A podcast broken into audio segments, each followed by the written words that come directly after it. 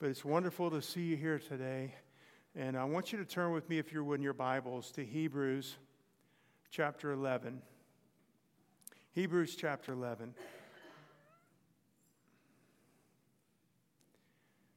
Instantly, we probably, if you're familiar with your Bible, you know that what this chapter is famous for and deals with is one of my favorite chapters in the whole Bible, if you can have such a thing.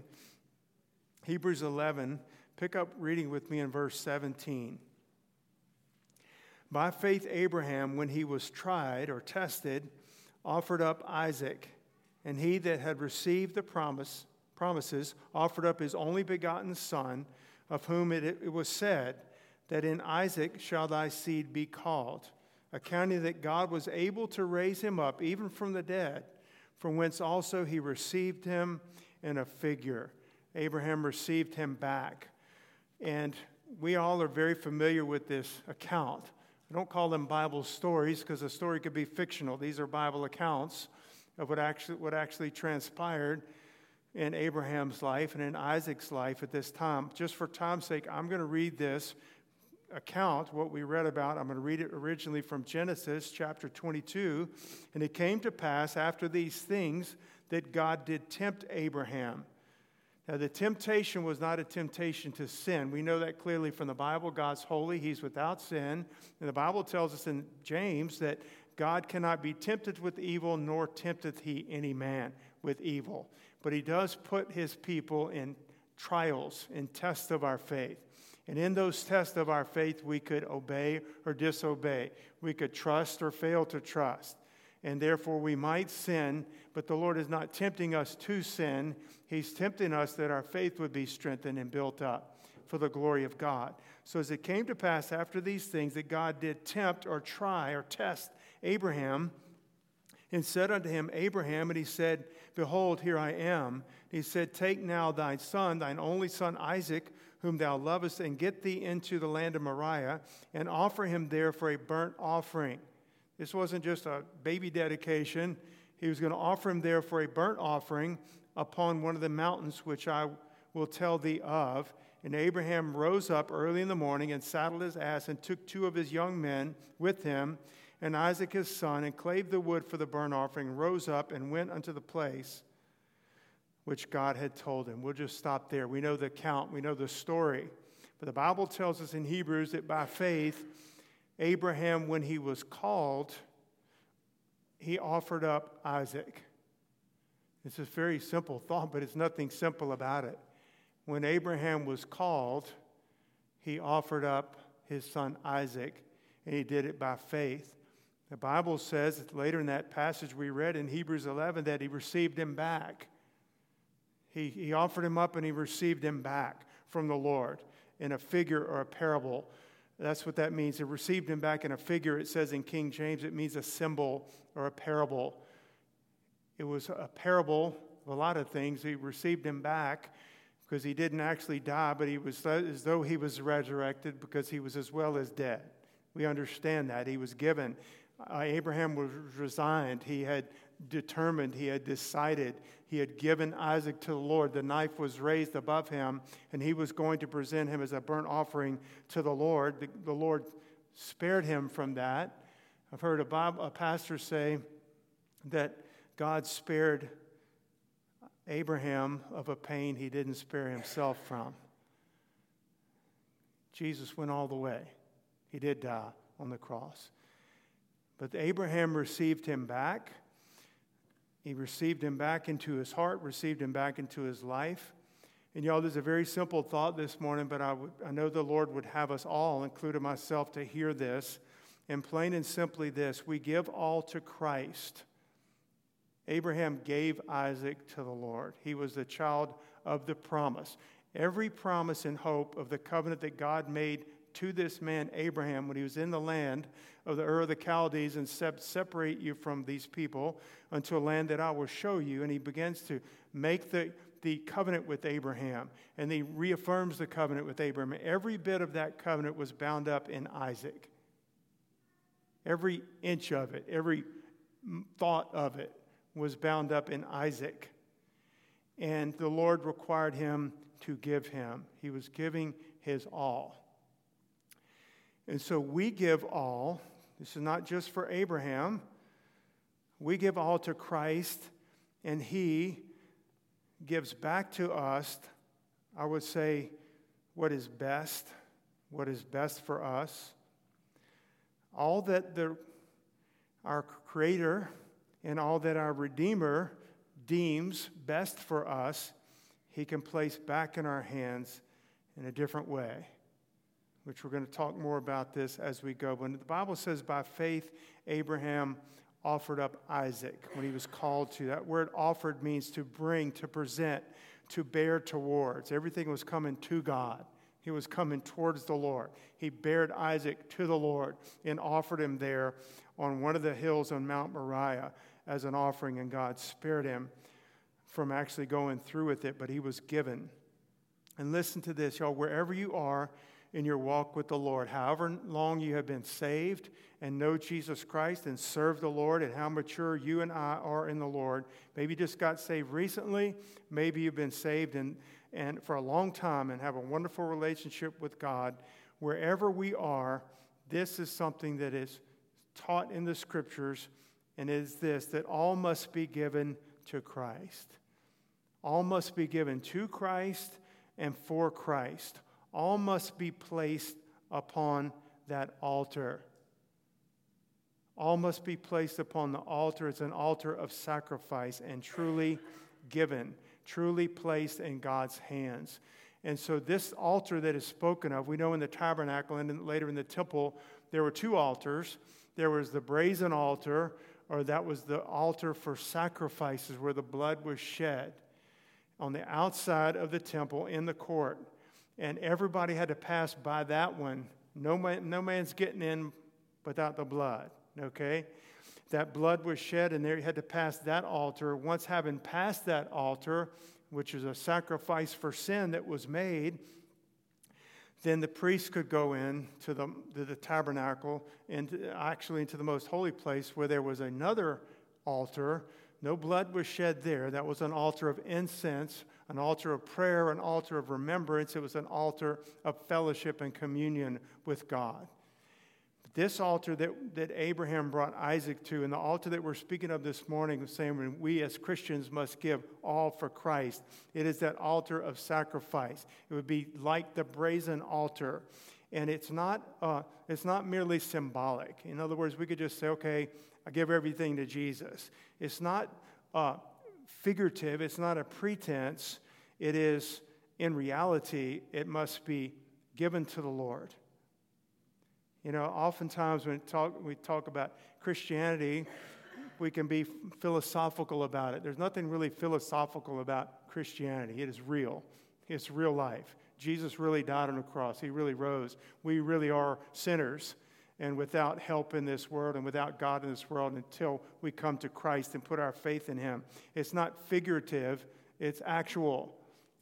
There are a lot of figurative words in the Bible, don't get me wrong, but when we're talking about all must be given to the Lord and placed on that altar and dedicated to God and sacrificed to God, it's not just an afterthought, it's not just a formality. There are wrestlings in our heart, and we give those things to God by faith as Abraham did. They must be given to the Lord, wholly given to the Lord, actually given to the Lord. God takes them or receives them from our hands, and then He gives back what, what He has sanctified, what He has sanctified in us. He receives it from our hands and from our hearts, if that's where it is. Certain that Isaac was in Abraham's heart. That's why God required it him to, to offer his son. He receives it from us, and then he, by the kindness of the Lord and graciously from the Lord, he takes it from us. He helps us. He, he receives it from our hands. And I will be honest with you. You have probably experienced this, experiencing this in your own life. When you come to Christ, there are things that He requires. He requires all, but in that all, some things are easy to give. I can look back at my life when I really surrendered to the Lord, my last semester at LSU. That was a big landmark time in my walk with Christ. And there were certain things that I easily gave up. I was glad they were out of my life. You know what I mean? I didn't enjoy them. They didn't mean that much to me, even though I participated in them. I gave them to God quickly. There are other things in our lives that are harder to give up. We all have those. You can fill in the blank for what that is or what those things are. Some things we give up quickly and, and are not a real struggle to give to God. Other things, perhaps because they have deeper roots within us, are harder to give. We'll talk more about that in just a moment, moment. But the Lord receives that from us, and we have to remember that we know this as a, as a Bible truth that we're purchased with the blood of Jesus, that you're not your own. Is that what the Bible tells us? Our body's the temple of the Holy Ghost. You're not your own. You've been bought with a price, not with blood, uh, gold or silver, but with the precious blood of Christ. We have been bought. If I've been bought, then I don't belong to myself. I don't belong to myself, nor do the things that I have or will have in my life that God sends my way, that pass through my hands or come to, to rest for a while in my hands. Those things don't belong to me either.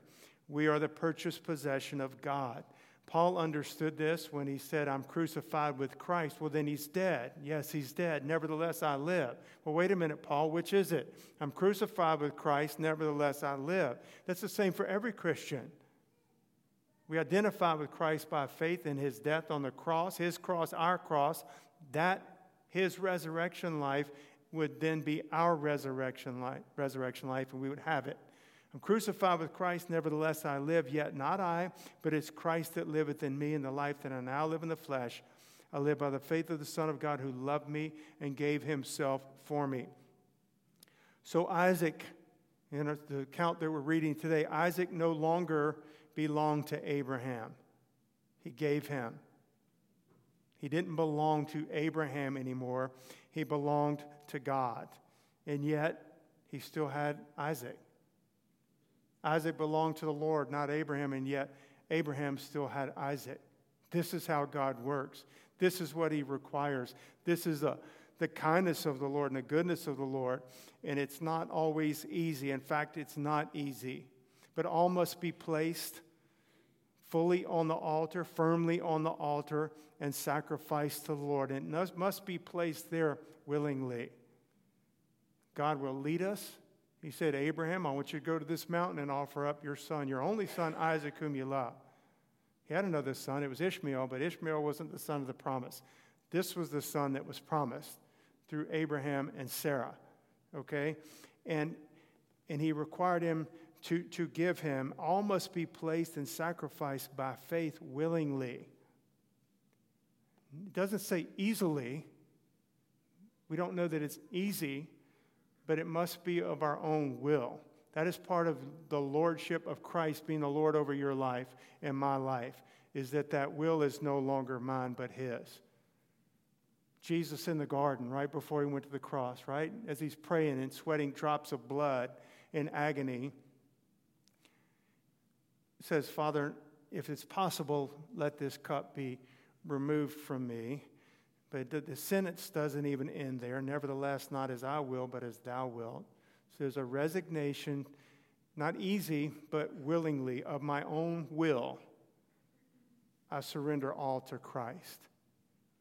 It's like going to the altar to get married, and I, I, I willingly choose this person to be my spouse for the rest of my life. It is my choice, my own free will. It's not a shotgun wedding. And we do this by faith.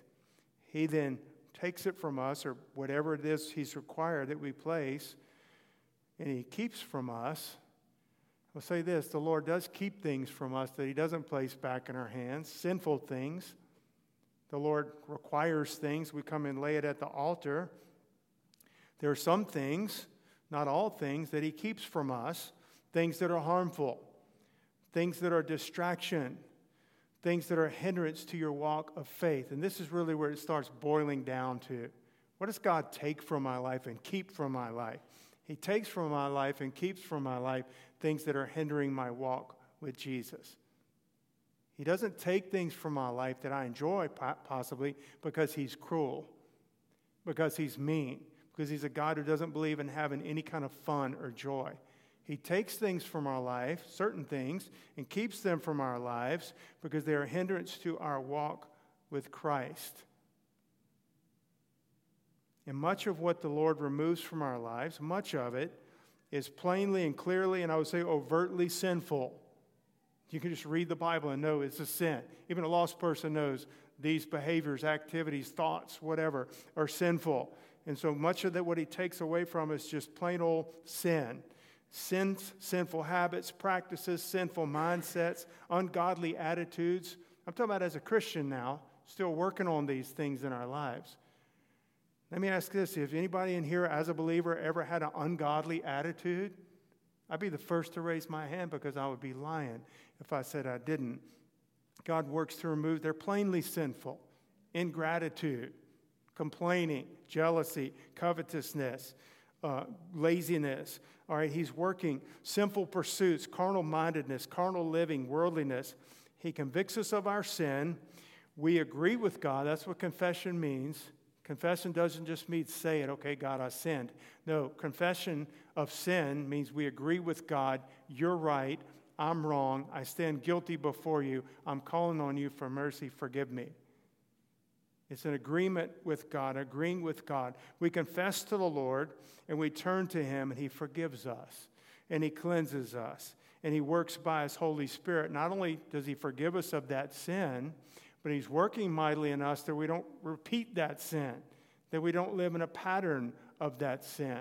Thank God for forgiveness. Where would we be? Where would I be as a Christian? Many, many years into this thing, if there wasn't daily forgiveness and washing in the blood of Jesus. But also, you know what there is beside that? There's a working of the Holy Spirit to make us more like Christ.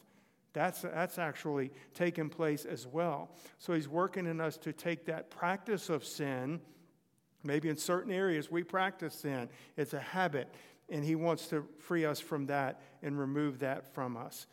And what He does is He moves us onward in Christ, upward and onward in Christ is the way I always picture it upward and onward. And, and like I said, certain things are easy to give up. Same with uh, certain sins. We get saved, and much of our carnality, just right off the bat, within the first 24 hours, maybe, first week, first month of our salvation, a lot of sins are just clean gone, just cleaned up. But a lot of them are not, right? A lot of them the Lord's still working on in our lives. As I said, there are things, there are sins, maybe because we are more prone to that sin, maybe we liked it more, or maybe we stayed in it longer.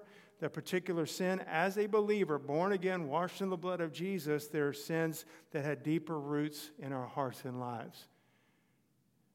You know what? The Lord is still the answer for both of those. The sins that we might not have trouble with, and uh, we kind of wonder why does so and so struggle with this because we're not attracted to it and it's not a sin to us. But we have sins in our lives that don't, don't bother them. But Jesus Christ is the answer for both. There's not, not, not a sin that we should put on a pedestal and, and say, well, this, this is going to take special. No, it takes the blood of Jesus and repentance. We might have to give more attention to it because it seems to have a, or does have a stronger hold on our life, but there's no new method. It's the blood of Jesus Christ, it's the working of the Holy Spirit, and by the grace of God, walking in obedience to Christ, and He helps us and sets us free, whether it's easier or harder. Now, I want to get really to the crux of the message this morning giving all to the Lord. Some of those things are overtly sinful. He takes them away and He keeps them away drinking, cursing, could be relationships that are ungodly. He takes them and they're gone. They're out of our lives. And He wants them out of our lives because they're sin.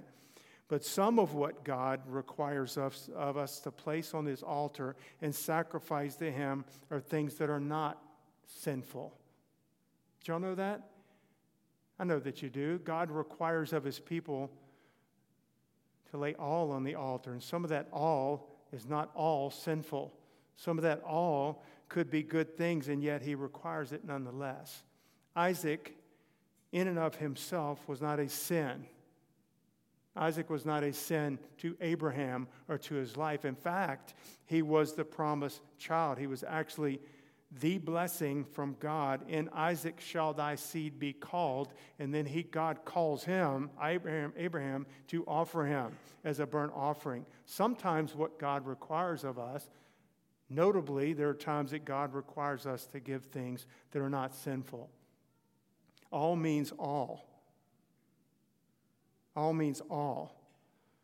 Sometimes, I just want you to think, I really do, I want you all to think for a moment as I'm sharing what God has, has given us this morning. And you try to fill in the blank, give it an honest thought. All means all, and sometimes we would rather die than live without such and such. Lord, you can require anything of me, but please, please, Lord, just between you and me, please don't require this of me. Do you have something that you would put in that spot? I think for all of us, there's sometimes we would we think it easier to, to give up our own lives than to give up fill in the blank. It'd be easier for me to die than to give this up or live without this.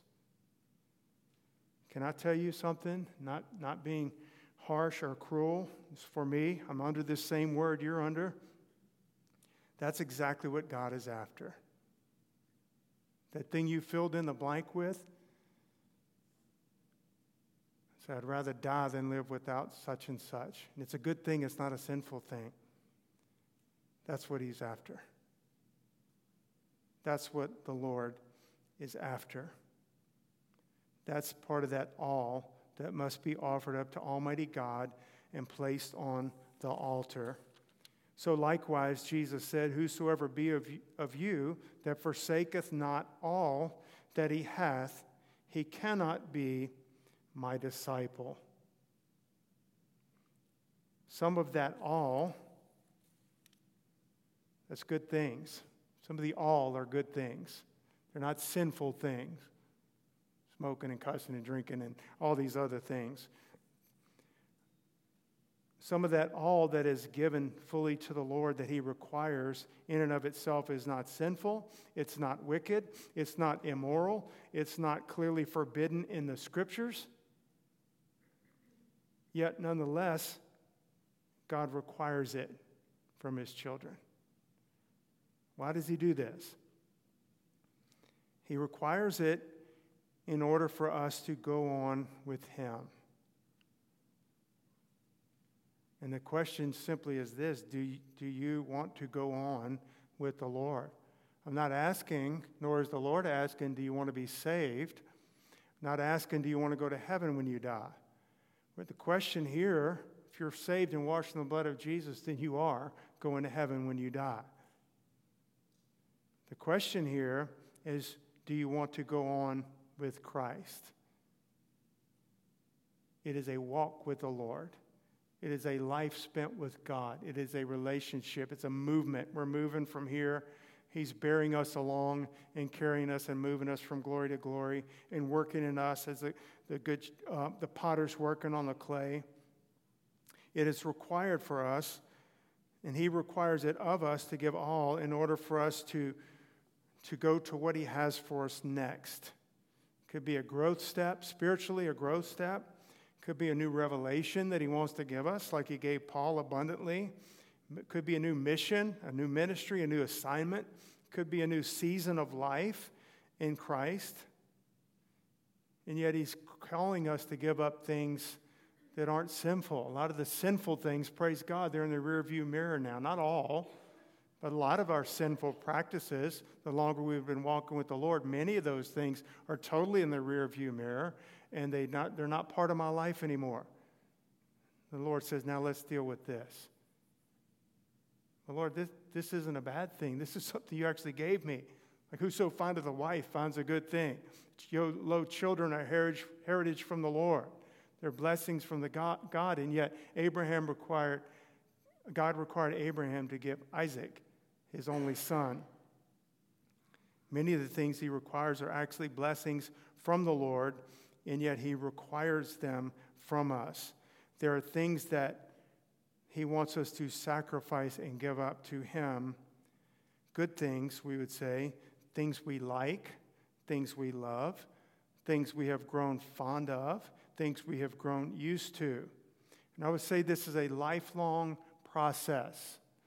It's a lifelong process of you individually just walking with the Lord and praying and reading your Bible and coming to church and obeying and walking with Christ all through your life.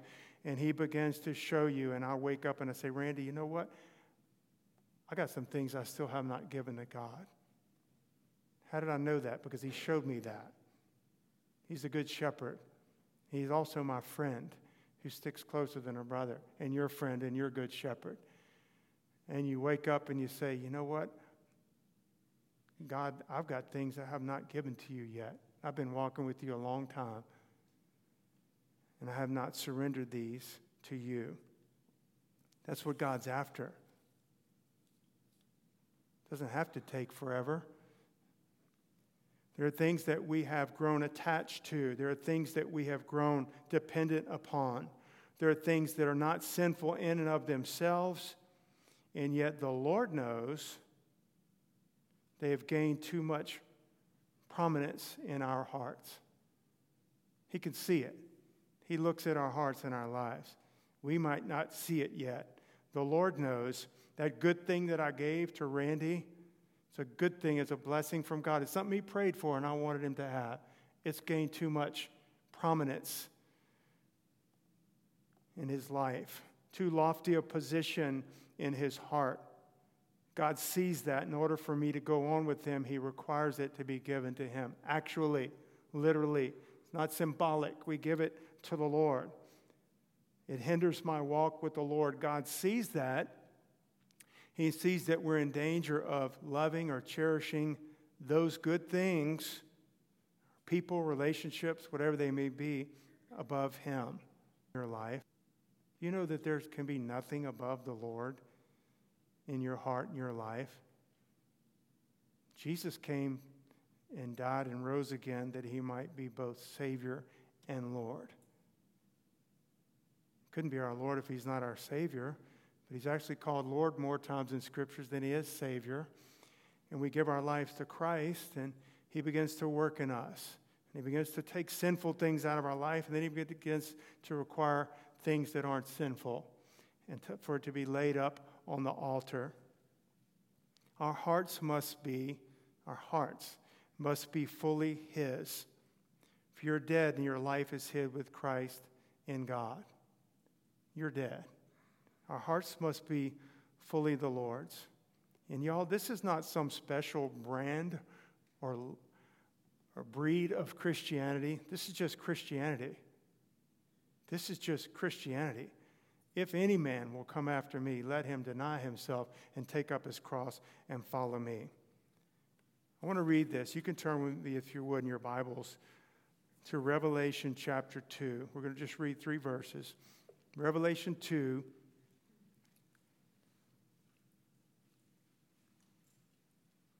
This is Jesus, the one that John saw when he was on the island of Patmos and fell at his feet as dead and he walked in the midst of the golden, seven golden candlesticks. The Lord was walking. John saw him walking in the midst of his seven churches in Asia. Each church had a name, and he says this about the church in Ephesus. The Lord says, I know thy works. Now, obviously, the people in Ephesus didn't really see all this as clearly, but God sees it perfectly. I know thy works and thy labor and thy patience. These are all good things and how thou cannot bear them which are evil. And thou hast tried them which say they are apostles and are not, and hast found them liars, and is born and has had patience, and for my name's sake has labored and has not fainted. Those are all wonderful things. I would want them to be, every one of those, a characteristic of my life and of Cornerstone Church. No doubt about it. It's not rebuking them for those things. Nevertheless, I have somewhat against thee, because thou hast left thy first love. So, doing all these right things and standing against false teachers and false prophets and actually judged them and found them to be liars and put them out and so forth, he says, Nevertheless, I have something against you. And it was a pretty big thing. In fact, I can't think of anything much bigger. You've left your first love. First love. First love, not a love, not one of the top three. Christ died to be our Savior and Lord, and He is to reign and rule in our hearts without rival. Without a rival. Some of y'all watch the college football stuff and the playoffs and all that are coming. You know, the arguments who should have been in there and who shouldn't have been in the playoffs and all that, and they're battling for a position. There could be one that's so close and you can't really tell. You know, this, this one should have made it, this one, and you can't, good arguments for both sides. Our walk with God is not to be like that. We don't have any rivals. We don't have a close second in the rearview mirror. We don't have something, anything to fall back upon. It is Jesus, it is the Lord, and everything under it that He has sanctified and placed back in our hands. That's it. That's when you're going to have real peace in your life, by the way, and real joy in your life, because it's an undivided heart. It's an undivided heart. They left their first love, and He rebuked them for it. I'm going to be bringing this on, but it's only when a thing, a relationship, a dream, dreams you have, only when the, all of that is truly given to the Lord that it truly is yours. It truly, if it's given to God, then it can truly be given back to you and to me in its right and proper place. I'll tell you why it is that way. The Lord knows. But when it's fully given to Him and willingly given to the Lord, then He can take it from us, bear it away from us, and He can sanctify it. He can sanctify a good thing. That simply means to, to be uh, purify it or to consecrate it unto Himself, and then He can place it back into our hands and back into our lives. After Almighty God receives it and removes it from it, removes it from us, what He's doing actually is removing it from its improper place in our heart. Now, sinful things he just wants gone. Things that aren't sinful, like an Isaac, whatever you have in your life that's good, that maybe you, you cherish or I cherish more than the Lord, he wants to take it from us, sanctify it, and he wants to sanctify our hearts towards it. And then he can place it back into our hands. It's only when something you can't really truly be ours until it truly is given to the Lord. It makes no sense to the carnal mind, to the natural mind. The natural mind says, I'm going to get it, I'm going to put it under lock and key, and I'll hold it and keep it, and I'm not letting anything pry it out of my hands or out of my life. The Lord says, just the opposite. You open those arms wide, and you give everything to me. Everything. Yes, even that and you place it on the altar and you're sincere about it and genuine about it, and you give it to me by faith your hopes, your dreams, your future, your children, your spouse, your place in life, your uh, comfort, your finances, your, you place it all with the Lord. Let Him sanctify it. Let it pass through the fire, so to speak. And He'll give back to you and to me what He knows is best. And He'll sanctify my heart in the process to where when He gives it back, it has the proper place in my life and not the improper place in my life. When we willingly and fully give things to God, that's the only thing we can, only time we can say something is actually ours, when it's been placed in His nail scarred hands by faith of our own free will. Didn't say it's easy, we do it by faith. He can sanctify it. He can sanctify its place in our hearts. Then He can give it back, back to us. However long that takes, I, I believe that's up to us. How long before I can surrender and give it to God? And do it without grumbling and complaining and feeling sorry for myself or mad at God. Can't believe God required this of me. I'm going to do it, God, because you're bigger than I am, but I really don't want to. I don't like it. I don't think it's fair, but I'm going to do it anyway. He'll take it. He's still got some work to do in my life if that's my attitude. And only when that's done, because he's kind and good, he's going to make sure that work is done. It's passed through his hands, it's passed through the fire on the altar, and so have I. And then he can give that thing back to me, and guess what? It doesn't have any hooks in me, doesn't have any strings attached. He can give me what He desires to give me, and it won't hinder my walk with the Lord. Guess what? It'll be really a gift from God then. I'll be a steward of it. And aren't we only just stewards, even of these bodies in our life? We're just stewards of it. Not really, really ours. We didn't create ourselves. God created every cell in your body. It's not really ours. We belong to Him. It includes our bodies, our future, and all our possessions, our family, loved ones. We give it to the Lord. We think, and He'll have it, when He gives it back, it'll have its proper place in our hearts and lives. Maybe before, maybe before it was given to God as a Christian, maybe that thing, that child, that relationship, whatever it is, that dream, that pursuit, maybe it was or soon to take to a place of too great of importance in our lives. We can have good things that have too great of importance in our hearts. We loved it too much. We lived for it, or him or her, too much instead of Christ. The Lord will not allow it. Aren't you glad He won't allow it? Aren't you glad He knows how to get to the bottom of the matter and settle it once and for all if we'll just let Him? Think we can hinder that or hasten it depending on how quickly we surrender to the Lord. He must have those things or that thing so He can fully have us. He must have that thing or those things so he can then fully have us. We place all without reservation, without rival. Re- reservation, we place it in his hand so he can reign without rival in our lives and hearts. And he'll put back in my hand what is best. it will truly be a blessing then and not a curse. Indeed, you can come. It won't be a curse, it won't be a distraction to my walk with Christ. It won't be a hindrance. Why, why am I not going on further with the Lord? We could look behind us and we got a big rope tied behind us. We're trying to drag something along. That God says, that's why you're not going on with me. Look behind you. This doesn't work where you're going. Not part of this life that I've called you to. Give it to me. Might not be a sinful thing. It might just be part of your all and the everything that the Lord requires. Then He can give it back to us. And He can give it back to us in such a way it's not a distraction, it's not a hindrance to my Christianity or my walk with the Lord or growth, and it won't ever be a rival for my first love.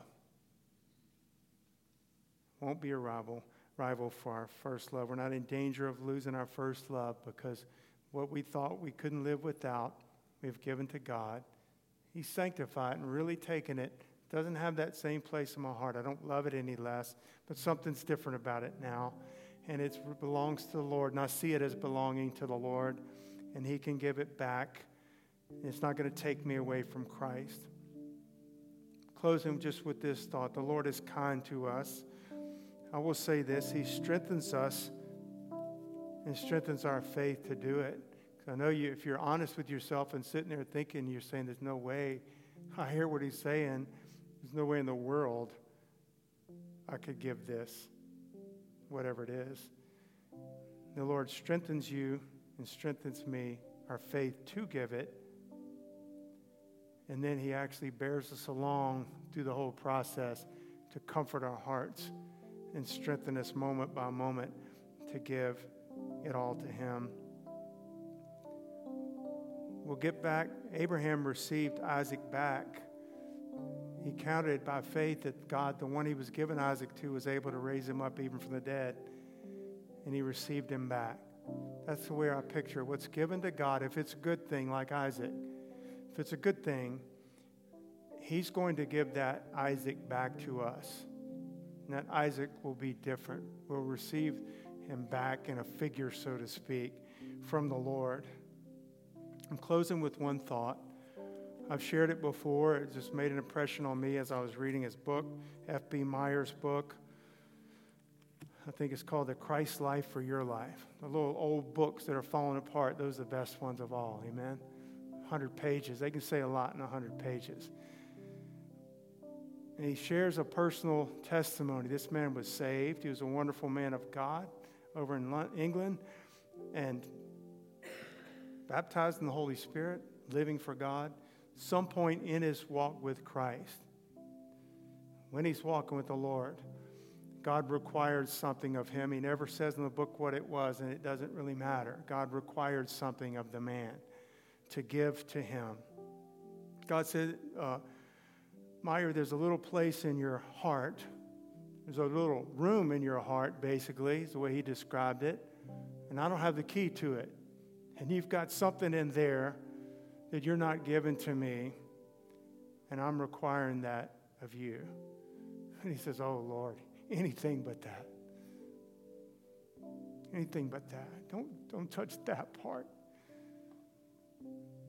He says, I can't even give it to you, God. I can't even give it to you. He says, but if you'll come take it, it'll, it'll be yours. Just come take it. I can't even give it to you. Come take the key and have it. There are things in our lives like that. I'm not saying every day, maybe once in a lifetime, maybe a few times in a lifetime. I can't tell you what God's requiring of you. I'm telling you, He's requiring your all, just like He is of me. And he, he says, God took it, took the key, unlocked the door, cleaned it out, made it a habitation for God. It was gone. Thought he couldn't do it, thought he couldn't live without it. And he did. He was so thankful, and he writes about it and testifies of it. Y'all, the altars are open. I want you to stand. I encourage you, we're not having prayer tonight. Would you take some time this morning to get to this altar and pray? You might be like F.B. Meyer, you know what God's required, and you said, I can't, can't possibly give that, God. Anything but that. And the Lord says, No, that, that. And He's going to help us and He's going to strengthen us. Father God,